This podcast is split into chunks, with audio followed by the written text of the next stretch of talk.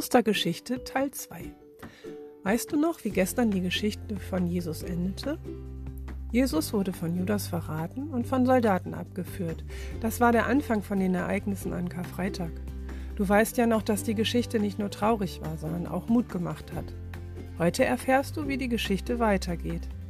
Die Geschichte macht Hoffnung und das soll auch die Aktion von heute, eine Aktion zum Hoffnung verbreiten. Und was machen die Osterhasen?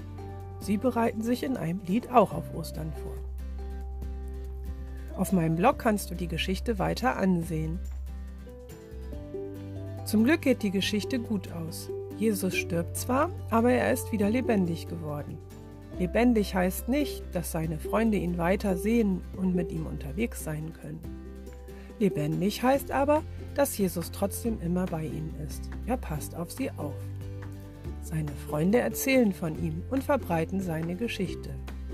Jesus hat außerdem gesagt, dass er auf sie im Himmel wartet. Wenn man sich immer beschützt fühlt und glaubt, dass man in den Himmel kommt, dann macht das ganz viel Hoffnung. Dann wird alles gut. Neues aus der Hasenwerkstatt. Als Zeichen für die Lebendigkeit von Jesus feiern wir Ostern mit Ostereiern.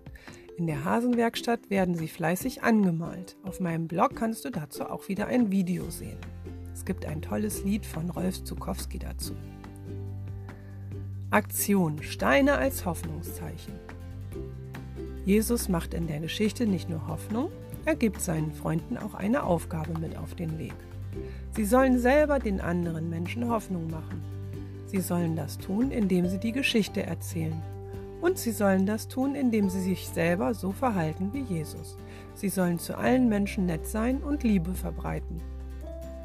Dazu passt diese Aktion der Nordkirche. Eine Pastorin hat sich Gedanken gemacht, wie man zu Ostern vielen Menschen Hoffnung machen kann und hat die Steine-Aktion entdeckt.